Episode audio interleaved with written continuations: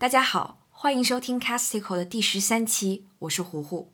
首先，真的非常非常抱歉，我已经将近三个月没有更新节目了，实在对不起关注小海豚的朋友们，希望我还能得到大家的原谅。实话实说，过去这三个月，我的生活出了一些问题，其中一部分毫无疑问跟疫情有一些关系。我相信你应该也跟我一样，也经历了一大段紧张、焦虑、忧心忡忡的日子。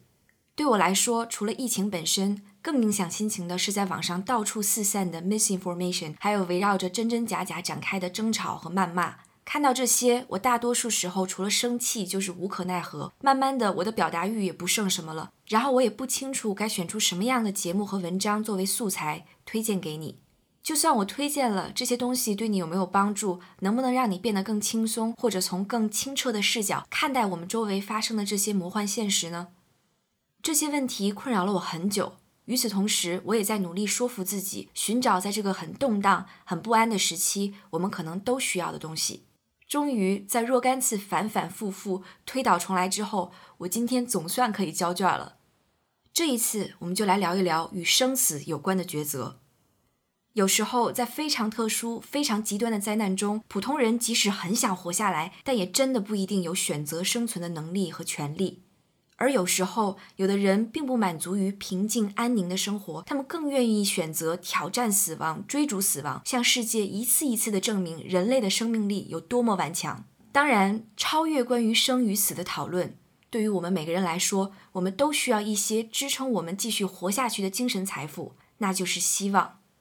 在这期节目中，我选择了两期来自两档老牌电台播客的节目，还有一期来自一档独立播客的节目。你会听到灰暗的、挣扎的、极端的社会危机，还会听到振奋的、雀跃的、惊险的奇妙旅程。当然，最后还有一些平静的、持续的、值得你带走的精神力量。如果你感兴趣的话，那就一起继续听下去吧。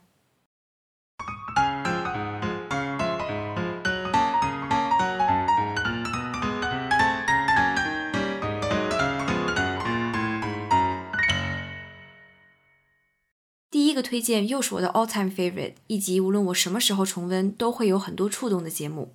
今年春节疫情在国内严重起来的时候，我又想起了这集播客，重听了一遍。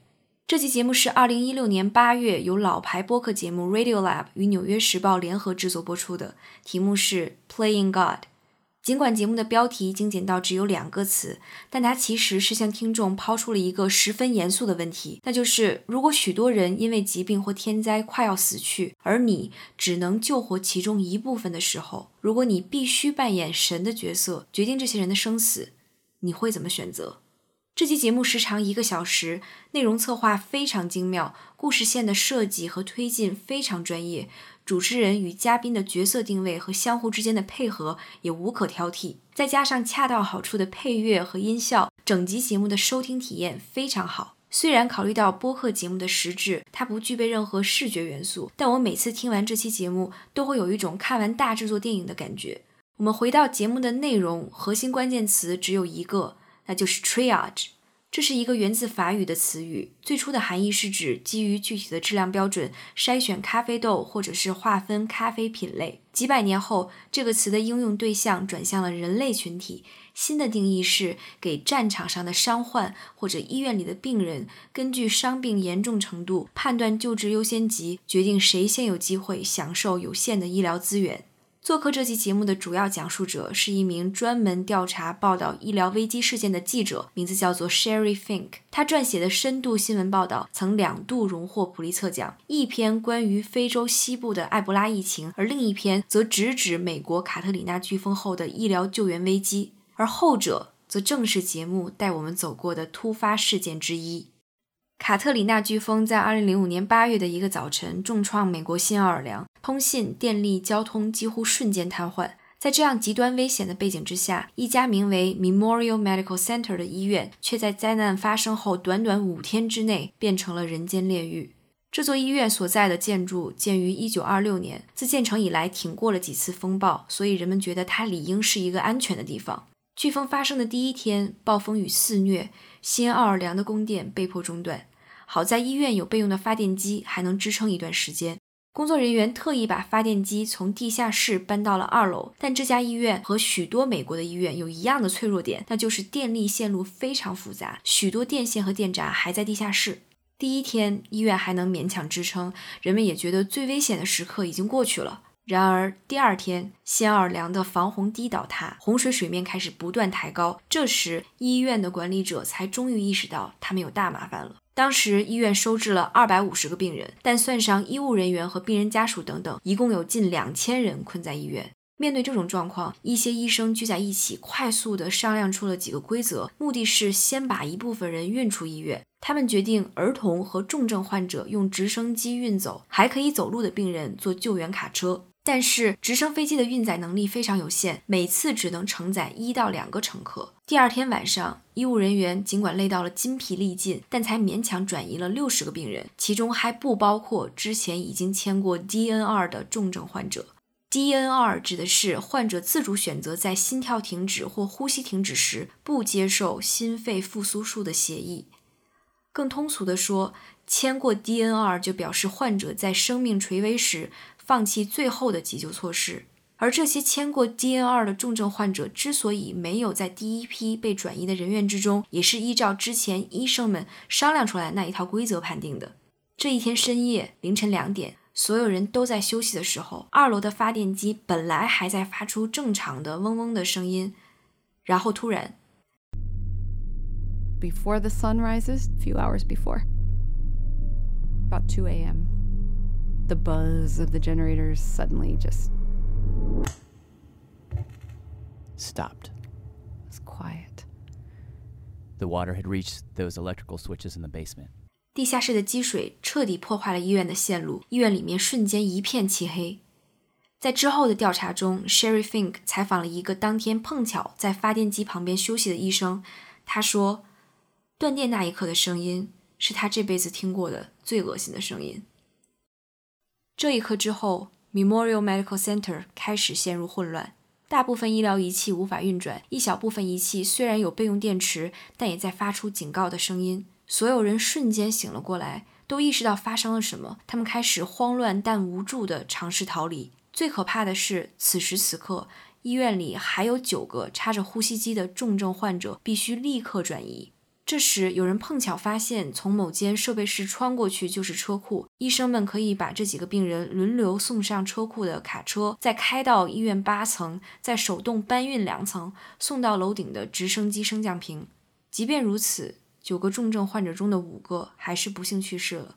第三天清晨。天终于亮了，人们都在楼顶上盼望着直升机快点来救人。但是现实远不及他们的期待，只有几架直升机来医院接人，因为直升机资源也在同样受制于 triage 原则和具体的规则，必须根据需求的优先级调配。然而，困在医院的人们完全不知道发生了什么，他们不理解为什么没有直升机过来救他们出去。人们变得越来越恐慌，医院的一些管理者和医生也觉得越来越没有把握。为了防止局面恶化，他们又一次聚在一起，再一次商量了一些规则出来，筛选出最应该先被直升机以及救援船转移的人。Triage 又一次成为了焦点，但选择什么标准，从而确定一套 Triage 体系，却是最先需要弄清楚的问题。如果从历史经验来看，我们可以追溯到十八世纪九十年代，拿破仑的首席外科医师在战场上第一次提出了类似 triage 的概念。他定下的规则是用最多的医疗资源优先治疗病情最严重的伤患。如今，大多数急诊室就是根据这样的规则筛治挂急诊的病人的。另外一个制定 triage 规则的角度偏实用主义，就是 try to do the greatest good，也就是尽可能的把好结果最大化，或者说从数量上尽力抢救更多的患者，甚至更多年数的寿命。如果运用这种实用主义至上的策略，病症较轻的、年龄较小的患者就会被优先考虑。而 Memorial Medical Center 就选择了实用主义至上的标准，制定具体的 triage 规则。医院选出了两名医生，负责给所有还在医院的近两百名患者评级。一级指的是相对健康，甚至可以立刻出院的那些，这些人可以先被救援船接走。二级指的是典型的住院患者，比如刚被抢救回来，仍然需要持续照料的心脏病患者，这些人可以优先被直升机转移。三级指的是病情超级严重以及签过 DNR，也就是拒绝了心肺复苏术的患者，这些人只能排在最后。在之后的调查中，Sherry Fink 问其中一个医生为什么要这样处理签了 DNR 的患者。这个医生说，他们觉得这些患者很难治愈，或者病情不好扭转，即使实际情况并不是完全如此。所以，执行了这套 triage 规则之后，三级患者就只好在断电的医院当中苦苦等待。由于当时正是盛夏，室内又没有任何降温或者通风的设施，病人们只能并排躺下，让护士们手动给他们扇风。紧接着，卫生间下水道也出了问题，医院里的气味越来越让人不堪忍受，人们也彻底崩溃了。受困在医院里的人们基本上都遭受了身体和精神上的巨大打击，他们已经坠入了无尽头的绝望和焦虑之中。另外，由于医院与外界没有什么联络方式，大家唯一可以获取外部动态的渠道就是医院里的收音机，而电台里滚动播放的都是恶性新闻，比如哪里受灾最严重，哪里的居民挑起事端，哪里发生了开枪抢劫案啊等等。这些声音笼罩在整个医院大楼里，无时不刻地折磨着困在医院里的每一个人。我想了一下，如果我不得不在这样的环境里待几天，我的意志力可能早就已经消磨殆尽了。这时，一件原本不该有什么关联，但的确有些荒唐的事情，又点燃了一系列不可思议的争议事件。灾难发生之初，医院出于好意，面向职工推行了一项措施，那就是医务人员可以把家中无人照料的宠物一起带到医院上班。被困的第三天，室内的温度一直保持在四十度左右，再加上刺鼻的臭味，一些宠物犬开始发病。几个医生呢，就给这些狗做了安乐死。然后不知道是谁提出这样一个问题：如果我们已经给宠物安乐死，让他们不再受苦，那病人们呢？难道我们不应该也帮他们彻底摆脱痛苦和折磨吗？具体是哪一个人最先想出的这个想法，已经无从查证。Sherry Fink 也只能在事后的访谈中听一个一个被访者转述这件事情。有些被访者认为这是当时医生们能做的最人道的解决方案。然而，还有些被访者非常愤怒，认为这种行为就是谋杀。其中之一就是一名叫做 Brian King 的医生。在事后的 CNN 访谈中，Brian King 这样说道：“You gotta be kidding me that you actually think that that's a good idea.” This is Dr. King in an interview on CNN. I mean, how could you possibly think that that's a good idea?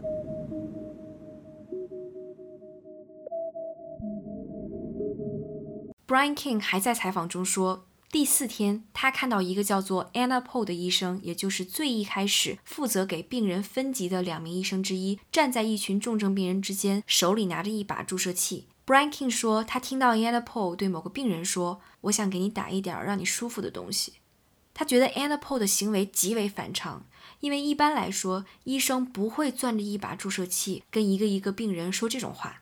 到了第五天，等到救援队等等到达 Memorial Medical Center 的时候，医院里已经有四十五具尸体，其中二十一具尸体经化验表明，他们在很短的时间内被注射了大量吗啡或者一种叫做 Versed 的镇定剂。但究竟怎么给这件事情定性？它属于临终关怀还是恶意谋杀呢？在美国的医疗体系里。对类似事件的判定取决于医生做这件事的意图和初衷，需要参照 principle of double effect，也就是双重效应原则。通俗的讲，就是虽然做一件事的确会造成一定的伤害，但是只要目的是向善的，结果大概率符合大部分人的利益，那么这种行为就没有问题。刚刚提到的手里拿着一堆注射器的医生 Anna Paul，在之后接受新闻谈话节目 Sixty Minutes 的访谈时，坚定地为自己和同事辩护。他完全不觉得他们的行为属于谋杀。作为接受过专业训练、从业数年的医生，他们只是想帮助饱受病痛的患者彻底甩开痛苦。面对来自同事和大众的指控和谴责，他们觉得像撕心裂肺一般难受。And Dr. Anna Poe? Did you murder those patients as the Attorney General alleges? No, I did not murder those patients. And I want everybody to know that I am not a murderer, that we are not murderers. In that 60 Minutes interview, Dr. Poe flatly denies euthanizing anybody. And at various points in the interview, she is clearly distraught at the accusation. It completely ripped my heart out because my entire life I have tried to do good, and my entire adult life I have given everything that I have within me to take care of my patients. 但是，就像这期播客中节目主持人提到的，给病人们执行安乐死的时候，这些医生是不是足够清醒？考虑到当时的恶劣情况，医生们会不会判断失误，或者干脆放弃思考，只是为了了事，一味地重复这番动作？最后的最后，法院判定那些给病人注射过量镇静药物的医生无罪。然而，很大程度上，整个事件最终画上的是一个悲剧性的句号。因为当相关部门终于决定分配更多资源给 Memorial Medical Center 的时候，当更多直升机终于可以赶来救人的时候，那二十一个患者已经被执行了安乐死。换句话说，如果救援再及时一点点，这二十一个患者就能再多活一段时间。在节目中讲到这里，Sherry Fink 和主持人也忍不住沉默了几秒。一场天灾加上一套危急时刻制定的 triage 规则，彻底改变了许多人原本安定的人生轨迹。我们也可以看到，一家本来运转良好、颇受肯定的重点医院，在突发事件之前能变得多么脆弱无力。卡特里娜飓风中的 Memorial Medical Center 事件，只是 Sherry Fink 为我们呈现的三个与 triage 有关的危机事件之一。除此之外，Sherry Fink 还带我们穿越到了2010年海地大地震之后的救灾现场，以及1999年科索沃战争的战场。在这两个场景之下，Triage 规则的制定受限于完全不同的条件，而每一个依据 Triage 规则做下的决定和导致的结果，都很难让人干脆地评判出好坏功过。考虑到我们这期节目的时长以及你的收听体验，在这里我就不详细为你摘取另外两个事件的片段了。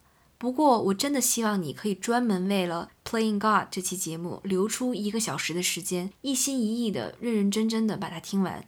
除了我刚刚概括的 Memorial Medical Center 事件，你还可以从这期节目中了解美国为了更好地制定并实践 Triage 规则所做的一次民意研究，还有为什么原本是医学院学生的 Sherry Fink 会转行做记者，花若干年的时间专门报道世界各地的医疗危机。除了这期节目，我还建议大家去读一读 Sherry Fink 写的几篇长报道，还有他关于 Memorial Medical Center 事件的完整调查也已出版成书，书名是 Five Days at Memorial，也建议大家有时间的时候看一看。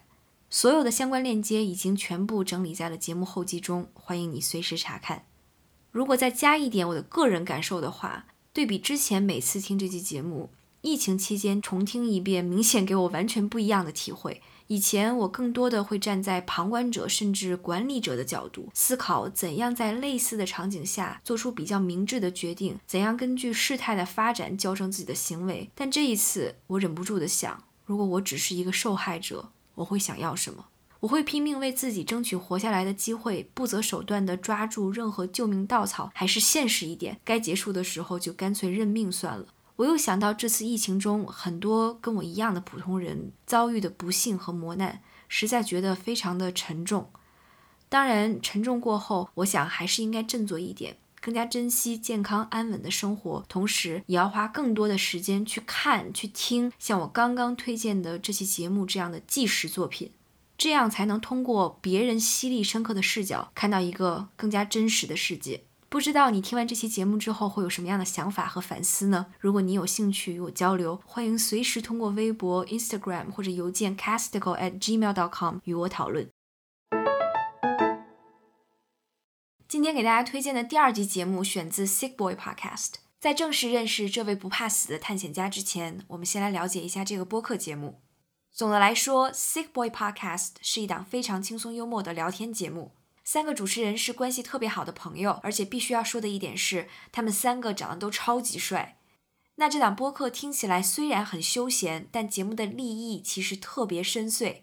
这三个帅气的主播想通过这个节目打破人们对疾病和死亡的固有偏见，因为他们发现，当人们面对困境、不适和疾病的时候，基本上会神经紧张、难以启齿、不善表达。其实，三个主播之一 Jeremy 患有一种遗传性的外分泌腺疾病。三个主播也想从 Jeremy 和其他嘉宾朋友的真实经历出发，告诉大家，面对疾病、死亡和困难重重的生活，有时候最好的方法就是笑着面对它。我其实是从今年春节才开始狂听这个播客的。听了几集之后，我很欣赏三位主播解读疾病和死亡的方式和努力，我也很佩服所有遭受健康问题或者生活重创的嘉宾，可以那么坦诚地把自己的经历讲出来。除了 Sick Boy Podcast，还有另外一档独立播客叫做 Griefcast。这个播客曾在2018年获得 British Podcast Award。在每一期节目中，主播也会邀请一位嘉宾，大多数是戏剧行业的从业者，来分享他们是怎么应对亲人或挚友的离去的。其实我一开始还有点犹豫，不知道今天给大家推荐哪一个会比较好。直到刷到马上要讲的这一期，我才终于拿定主意。这集节目的嘉宾名字叫做 George Coronis，他有一个非常酷的头衔，那就是风暴猎人，也就是追逐极端天气或者只身去世界上最危险的地方探索的探险家。他成立了世界上最大的探险家俱乐部，还把他多年的探险体验拍成了一系列纪录片，名字叫做《Angry Planet》，也就是愤怒的地球。c o r u n a s 不太像大部分做客这档节目的嘉宾，因为一方面他的职业十分特殊，另外一方面他的探险家气质真的是独一无二的。节目一开始，主持人就直接说 c o r u n a s 做的事情好像是在搞恶作剧，敲一敲大自然的房门，然后迅速跑开。c o r u n a s 也很同意这种形象的说法。他痴迷于探索大自然各种极端的面貌，就像手里拿着个小棍子，对着大自然戳一下，看他会有什么反应。Kurinis 年轻的时候在音乐行业谋生，出于对科学和自然的热爱，他决定走到镜头前，去一般人不敢去的地方和场合探险，比如深入火山内部，近距离地观赏火山里面的熔岩湖，追逐龙卷风、海啸、暴风雪等等。他回忆起最早去火山探险的时候，竟然是从 eBay 上买了一套二手的消防隔热服，穿着这样一身装备就硬闯到了火山里面。讲到这里，他自己也忍不住笑了出来，佩服当时那么莽撞的自己。当然，我们很容易就能联想到，实践一次火山探险绝对不是一件容易的事情，他需要事先做好详尽的调查，备好各种必不可少的工具和设备。那有熔岩湖的火山分布在世界不同的地方，每一处的岩浆都来势凶猛。用 Kurunis 的话说，他们听上去就像魔鬼的洗衣机。火山里面的热浪是无法用语言描述的，就算穿着隔热服也能感受到火热的温度。然而，在熔岩湖周围最危险的并不是飞溅的岩浆，而是火山上掉下来的石头和二氧化硫气体。讲到这里，Kurunis 总结了一句颇有哲学意味的话，他说。能伤害你的，从来不是那些摆在明面上的东西。最危险的东西，往往看上去不那么可怕。Um, the biggest issue is falling rocks because you're climbing down on these ropes. You dislodge a rock, hits you in the head, you're dead. Yeah. So that's super dangerous. The gas coming off of this is really dangerous. That's a lot of sulfur dioxide gas. It burns your eyes, stings your skin. Mm. It turns to acid when the rain falls through the gas cloud Whoa. so strong that every Whoa. little piece of metal on all of your gear just rusts almost immediately. Whoa. It, oh, it's, Whoa. it's awful. What, what, what, what, Destroys what if you're your breathing it? Um, we have gas masks right. to protect us from most of it. Yeah, so there's it's the things that you don't think are obvious are the things that will kill you, and that's very, very a common thread throughout all of my adventures. It's not the most dangerous looking thing; it's the other things. Yeah. Kurunis 第一次惊险的火山之旅发生在埃塞俄比亚。 二零零五年一月，他前往位于达纳基尔洼地的埃特阿雷火山，下降到距离火山口六十英尺处，持续拍摄了近半个小时的熔岩湖。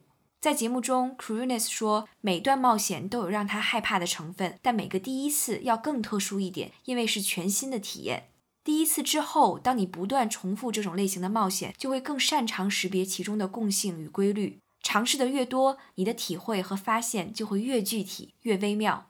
And the better you are at something, the more subtle the patterns that you're able to recognize, mm-hmm. right? Mm-hmm. And that goes for absolutely anything. If you're good at, at any any job, yeah. totally. Right. So the first time you do something, you don't recognize yeah. the patterns so much. So you learn. It's like you surfing. Better you know, you're out on the water trying to read the waves. The first time you're out there, yeah, you it, have no fucking. Idea. The idea. waves all look the same. They, they all look the same. There is yeah. There's no but then over time you start to realize like yeah. you, you, see these very subtle differences in the way the water rises and falls and you go okay not this one, not this one, but the next one, yeah. that's going to be the wave. Like, yeah. let's hit that one. You could see that set coming, you, and you know you from know. experience that pattern. Yeah. Boom, you're all of a sudden, hey, you're a good surfer. Yeah, right. Yeah, totally. and that applies to absolutely any vocation. 让 Kurunis 最有成就感的冒险，就是他在2013年解锁了地狱之门，也就是位于土库曼斯坦北部沙漠地区的达尔瓦扎天然气坑洞。 这个依然在燃烧的天然气坑洞，据说是上世纪七十年代由苏联地质学家点燃的。 当时他们在当地进行勘探，意外地发现了这个充满天然气的地下洞穴。然而，勘探装置导致了一片泥土坍塌，留下了一个巨大的洞。那为了防止毒气外泄，这些地质学家就决定点燃泄露出来的天然气。直到今天，洞口的大火仍然没有熄灭。考虑到达尔瓦扎的地形特点，这一现象堪称奇观，所以就被当地人称为“地狱之门”。在《国家地理》杂志的访谈中 k r u n i s 说：“用 ‘surreal’，也就是超现实这个词来形容这次探险，都还是差点意思。”从洞口迈下去的那一刻，他觉得非常害怕。而绑着绳索吊在半空中往洞里走的时候，他向下看到的仿佛是另外一个星球。K r u n i s 为这场探险筹备了两年的时间，他做了无数的准备和研究，才最终平安无事地完成了这次收获颇丰的旅程。不过，令人惊讶的是，其实 k r u n i s 的视力是有先天缺陷的，就算他戴着隐形眼镜，也只有一只眼睛能发挥作用。每当身处火山或者是坑洞里的时候，周围的毒气都让他觉得有人拿着刀狂刺他的眼睛。即便如此，他还是选择做一个探索者，去尚未有人发现、体验的地方揭晓自然的面貌，然后把记录下来的真实情况呈现给其他人，刷新大家对地球和自然的认识。k r u n i s 很坚定地总结了自己成功完成十几次极限冒险的根本原因，那就是做好准备。他说。人们总说我太幸运，但幸运不会凭空而来。准备工作和恰当的机会碰撞在一起，才能制造出运气。虽然这话听上去有一些老派，但它是无法动摇的事实。在这期节目中，三个主持人收起了平时十分闲适的风格，毫不掩饰地把对 c r u n i s 的好奇直白地问了出来。他们仨自然很想知道 c r u n i s 觉得哪次探险最吓人，而 c r u n i s 的回答也十分干脆，并且有些超出主持人的想象，因为最惊险的体验与火山和极端天气没有任何关系。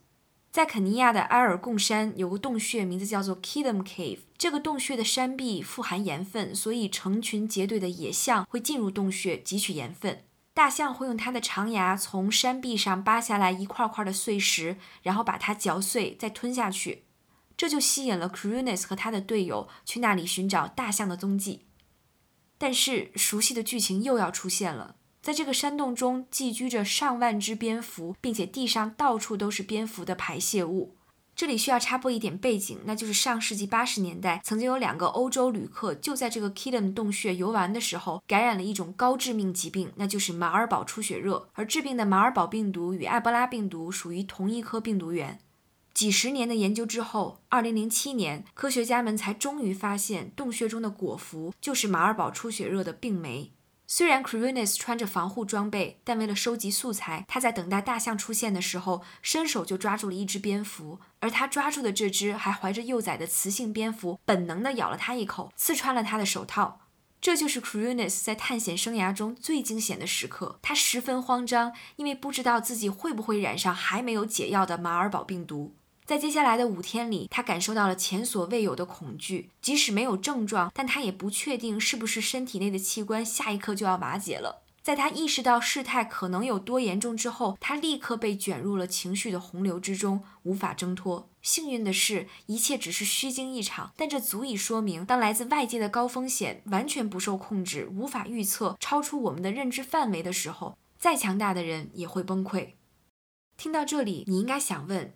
既然这么危险，何苦要冒着生命危险去做这些事儿呢？难道 c r u n i s 愿意用自己的生命挑战死亡吗？对此 c r u n i s 的解释也很符合他的人生哲学。他并不想死，他渴望好好活着。在体验过许多自然灾害之后，他当然知道灾难有多无常、多惊悚，所以他只想完全利用每一天，做好他认为最重要的事情，也就是为世人揭秘最极端的大自然。C r u n i s 深深地知道他所从事的事业有着巨大的风险，但是他也清醒地选择接受挑战，而不是向未知和恐惧低头。那这集节目其实是在2016年首播的，但我是在今年二月初才听到的这期节目。当时正是最不该出门的时候，每天吃完中饭，我就会在家里来回转圈，拿着手机放着播客听 c r u n i s 讲他的经历，让我觉得很刺激，很令人羡慕。我倒没有觉得他在以无意义的方式挥霍生命，但是我的确很想知道他面对惊险时的心理活动以及他的思维习惯。我的这些疑问没有在这集节目中被更深入的讨论，不过我却在之后偶然听到的另外两集节目中找到了一些启发。这两集节目的主题是 fearology，fear 就是我们都知道的恐惧、害怕，而 ology 呢就是一门学科或者一门学问。所以，针对人类恐惧心理的研究似乎发展成熟到可以把它专门当做一门学科来讨论了。这两集节目选自另外一个知名度也很高的播客，名字叫做 Ologies。节目的主播 Ali Ward 邀请了心理学家 Mary Poffenroth，系统地讲解了恐惧情绪与心理的形成和对人类行为的影响，以及不同性格的人如何处理这种情绪。让我印象最深刻的部分是成功人士对待恐惧情绪的两种态度。首先，他们不会回避恐惧和害怕，会准确直接地使用对应的词汇描述他们害怕的感觉。可是，大多数普通人在害怕的时候，常常会糊弄过去，用压力、不安等有关联的感受和表达替换恐惧。其次，颇有成就的人会从言语和行为上把恐惧当作可以解决的挑战，而不像其他人那样被动地等着被恐惧支配。这两集关于害怕学的节目解释了许多有趣的人类行为，呈现出不少值得我们思考的理论和方法。而大部分值得借鉴的实用策略，几乎全部都能跟 c r u n i s 的人生态度和经验对应得上。另外，去年年底，《时代周刊》的网站选出了五十个值得立刻尝试的英文播客节目，Ologies 毫无疑问也被收录在了其中，而 Fearology 上下两集更是被推选为新听众必听的两集节目。所以在这里，我十分推荐你把这三集节目打包收听，效果绝佳。那我们再回到 George c r u n e s 的这期节目，除了刚刚提到的那些 c r u n e s 还稍微总结了一下他一步一步把爱好变为职业的心得。在眼下这个非常动荡的时段 c r u n e s 的建议听起来非常诚恳。在他看来，把兴趣爱好变成一项事业，从来不应该仅仅靠着一腔热血，聪明的、有知觉的做出决定，持续输出、持续耕耘，才有机会抵达某个高度。好，那我们就用 c r u n e s 的这段心得结束今天的第二个推荐吧。Yeah, well, it's not just about just do it. I mean, you could be Shia LaBeouf and just say do it, but, but you have to be you have to be smart about it, right? You have to you have to be intelligent about your decisions that you're making, and and it's it's one thing to be irresponsible, I suppose, Yeah, yeah. and and and just leave all your commitments and just go and and try and pursue your dreams. But but damn it, sometimes you can. Yeah. You know, and I never ever imagined that I'd be doing the things that I'm doing now. And it wasn't an overnight thing. It took years, years of slowly doing more and more every year while I was holding down a full-time job, working God, I remember working many, many weeks, 80 hours a week, plus trying to do this stuff on the side. So it was a very slow process and it took a lot of effort and a lot of time. And every single day I tried to do something to keep advancing that career. Yeah. 最后一个推荐是来自美国威斯康星公共电台的王牌节目，节目的名字是《To the Best of Our Knowledge》。这个节目绝对是数一数二的英文节目，曾在零四零五年连续两次获得美国皮博迪奖。 它的更新频率非常高，基本上每周可以更新两集，时长为一个小时的节目。从类型上说，它属于嘉宾访谈类，每一集节目会瞄准一个比较深邃的想法或者是概念作为主题。但会邀请四五名来自不同领域与行业的嘉宾，比如科学家、文学家、记者、工程师等等，来参与录制，一个一个的表达他们的想法。对于节目的制作团队来说，任何有思想、有热情的个体都会对任意一个选定的话题形成独到的见解和看法。如果把这些个人的想法串起来，就能组装成一段值得欣赏甚至值得参与的对话。坦白地说，我不是第一次听这个节目，但的确是第一次想推荐它。一般我会不定期的点进 To the Best of Our Knowledge 的节目列表页，选吸引我的单集，简单听一听。听完之后，基本不会有强烈的想要推荐给朋友们的感觉，因为之前我觉得每一集似乎缺少一条主线，或者说嘉宾与嘉宾之间的衔接可以做得更好。假设我们把每一集节目看作一场接力赛，每个嘉宾都是接力手，我是坐在看台上等着被调动的观众，我自然会很在意接力手在传棒接棒的时刻是不是稳，够不够有力量。另外，之前我没有被打动的原因，也和我当时听节目时的心情和状态有关系。而从疫情爆发开始到现在，在我听过的近一百集播客里，正在给大家推荐的这集，给我带来了很多可以持续的影响和意义。所以我就把它作为本期 Casticle 的最后一个推荐介绍给大家。这一集其实是选自一个以希望为主题的迷你系列。在节目的一开头，主播们就忍不住吐槽这个了无新意的主题，质疑做这个选题的意义。当然，随着内容的展开，他们也还是刷新了希望在当代社会的定义，重拾了希望最可贵的内核。具体的说，这一集探讨的是希望的起源，也就是希望应该从何而来，由何而生。做客这一集的嘉宾有宗教哲学家、神经科学的学者、心理学家、小说家、诗人、自然主义者，共六位嘉宾。我们能听到不同嘉宾结合自己的领域和立场，阐释他们心中的希望。在不安和焦虑侵蚀我们的好心情的时候，这些嘉宾的话能给我们带来一些安慰，科学的引导我们整理灰色情绪，留出足够的心灵空间，让希望生长。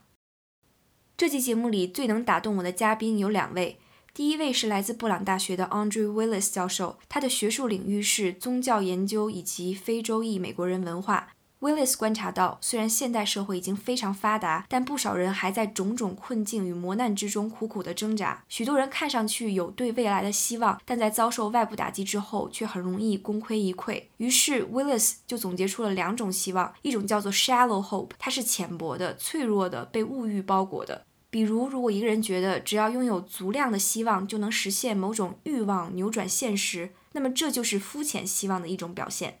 Willis 认为，现在大部分人表现出来的就是这种比较肤浅的希望。然而，因为这种希望不具备牢固的根基，久而久之，人们会厌倦与希望相关的思考。当渴求无法得到满足的时候，他们甚至会反感希望，排斥希望。另一种呢是 deep hope，也就是深刻、持久、不易动摇的希望。这种希望不以结果为导向，不会迫使我们把未来当做一个概率问题去对待。持久的希望能提醒我们关注每一个现在，巩固我们的生命力，在普通甚至琐碎的生活中寻找令人愉快的简洁与美感。再总结一下的话，Deep Hope 是关于自我与人生的信仰，它让我们接受当下的自己，清醒又诚实地面对每一个不如意的情况，而不是依靠浪漫又虚无的幻想逃避实际存在的问题。我们如果可以培养自己心中的 deep hope，就有更多可能在艰难的处境里挖掘新的生机，甚至得到创作的灵感。考虑到 Willis 的背景，如果你觉得他对希望的阐述有太多宗教相关的意味，很难让你产生共鸣，那你也许会对第二位女科学家嘉宾更感兴趣。她就是心理学和神经学博士 Tali Sharot。其实 Sharot 的名气很旺，她在2014年发表的 TED 演讲已累积超过300万次的播放量。Sharot 致力于从认知科学的角度研究人类的心理与行为。他对人类乐观心理的研究最为人熟知。在两本著作《The Optimism Bias》和《The Science of Optimism》中，Sharot 详细地分析了乐观心态的生理机制，指出了人们普遍带有的乐观偏见，提供了不少将乐观偏见转换为理性乐观的实用建议。这两本书中的其中一本《The Optimism Bias》也已经在国内出版，中译名为《乐观的偏见》。在节目中，Sharot 给大家分析了一下关于乐观希望的人类行为。他首先指出，绝大多数人是相对乐观的。人们普遍对自己的未来抱有乐观的心态，比如认为未来总会更加美好。在评价过往经历时，大家也更倾向于关注好的结果，把成就归因于自己的能力与努力，把失败归结于外界因素和不受控制的坏运气。这种思维背后的心理因素就是乐观偏见。但是，乐观偏见并不是需要矫正的缺陷。Sharot 认为，虽然大脑的生理构造让人们天生自带乐观与希望，更愿意被积极信息吸引并且包围，但身处极端危险的状态时，乐观偏见会自动关闭，人们也会自然地变得非常警惕和谨慎。虽然过度乐观影响我们对形势的评估和趋势的判断，但适度乐观让我们心怀期待，进而感到幸福。Sharot 也通过研究发现，幸福的成因并不是正在发生的事情，而是人们期望中将要发生的美好。所以，保持乐观，保持一定程度的乐观偏见，是维持心理健康的关键。一个完全没有乐观偏见的人，反而更容易患有抑郁症等心理疾病。那么，乐观与希望是否完全对等呢？在 Sharot 看来，他们两者之间还是有一些细微差别的。希望指的是你期待发生的事情，而乐观指的是你认为期待发生的事情一定会发生的信念。虽然听上去有些绕，但我觉得 Sharad 的解释的确很有道理。无论是希望还是乐观，想要通过后天习得，长期保持这样的心态，不是一件容易的事。能不能成为一个理性的乐观主义者，与我们看待生活中每件事情的角度与方法有很大关系。而其中不可或缺的部分，就是保持对你认为重要的事情的关注与好奇。悲观主义者通常会宣泄厌世或者绝望的情绪，根本原因是他们失去了对世界、对生活最基本的关注，因为不在乎，所以一切显得毫无意义。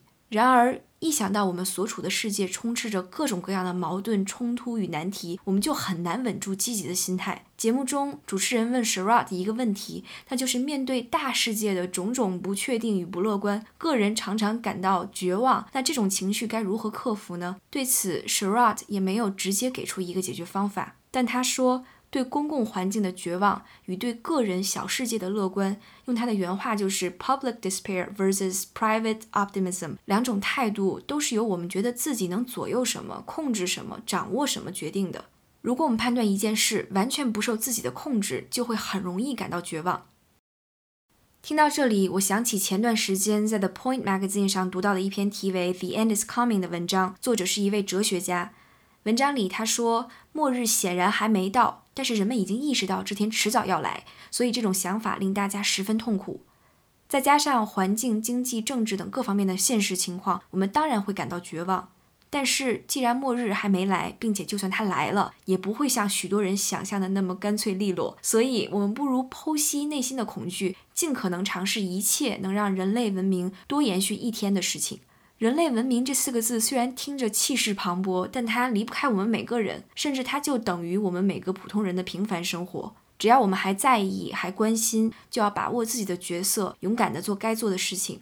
我想，勇敢地采取行动，可以缓解 Shara 所说的对公共环境的绝望。而这种勇气的本质是明白生命的意义不仅在于生存，而在于为社会和世界做出我们能做的贡献。我还想到最近知名投资人 Mark Andreessen 写的一篇文章，题目是 "It's time to build"。混乱的时代让所有问题暴露出来，而我们应该还有想要改进现状的欲望，创造出可以破解困局的产品和服务。这篇文章写的简练又犀利，发出来之后，很快在 Twitter 上累积了近三千次转发，吸引来大量科技圈人士热烈的讨论。虽然我只是一个普通人，能力有限，但是这并不妨碍我在读完了这样的文章之后，认真地观察我的生活，思考我可以参与哪些看似宏大的议题，努力给它带来一点点积极的小变化。如果你觉得这样想有点道理，那也可以驱动自己摆脱灰色心态，从可以控制的小事做起，慢慢改变。那再回到我推荐的这集播客，除了 Andre Willis 和 Tally Sharad。这期节目还邀请了其他四位嘉宾，你可以欣赏一首关于希望的小诗，也可以接受自然主义者的真诚建议，暂时放下人类的身份，跟随大自然的节奏，感受原生态的生命力。你还可以跟随一名小说家，和他一起去调查让尼日利亚成为世界上最乐观国家的根本原因。总之，这期节目可以加深我们对希望的理解，丰富我们对生活的感悟。在听完刚才我推荐的两集关于生与死的节目之后，或许你会需要这期节目传递的能量，播种一些深刻的、连续的希望。本期 Casticle 就是这样啦，非常感谢你的耐心收听和宝贵时间，希望你能喜欢这期节目的内容，带走一些对你有帮助的知识或者想法。当然，最后还是要建议大家查阅节目后记或者 show notes。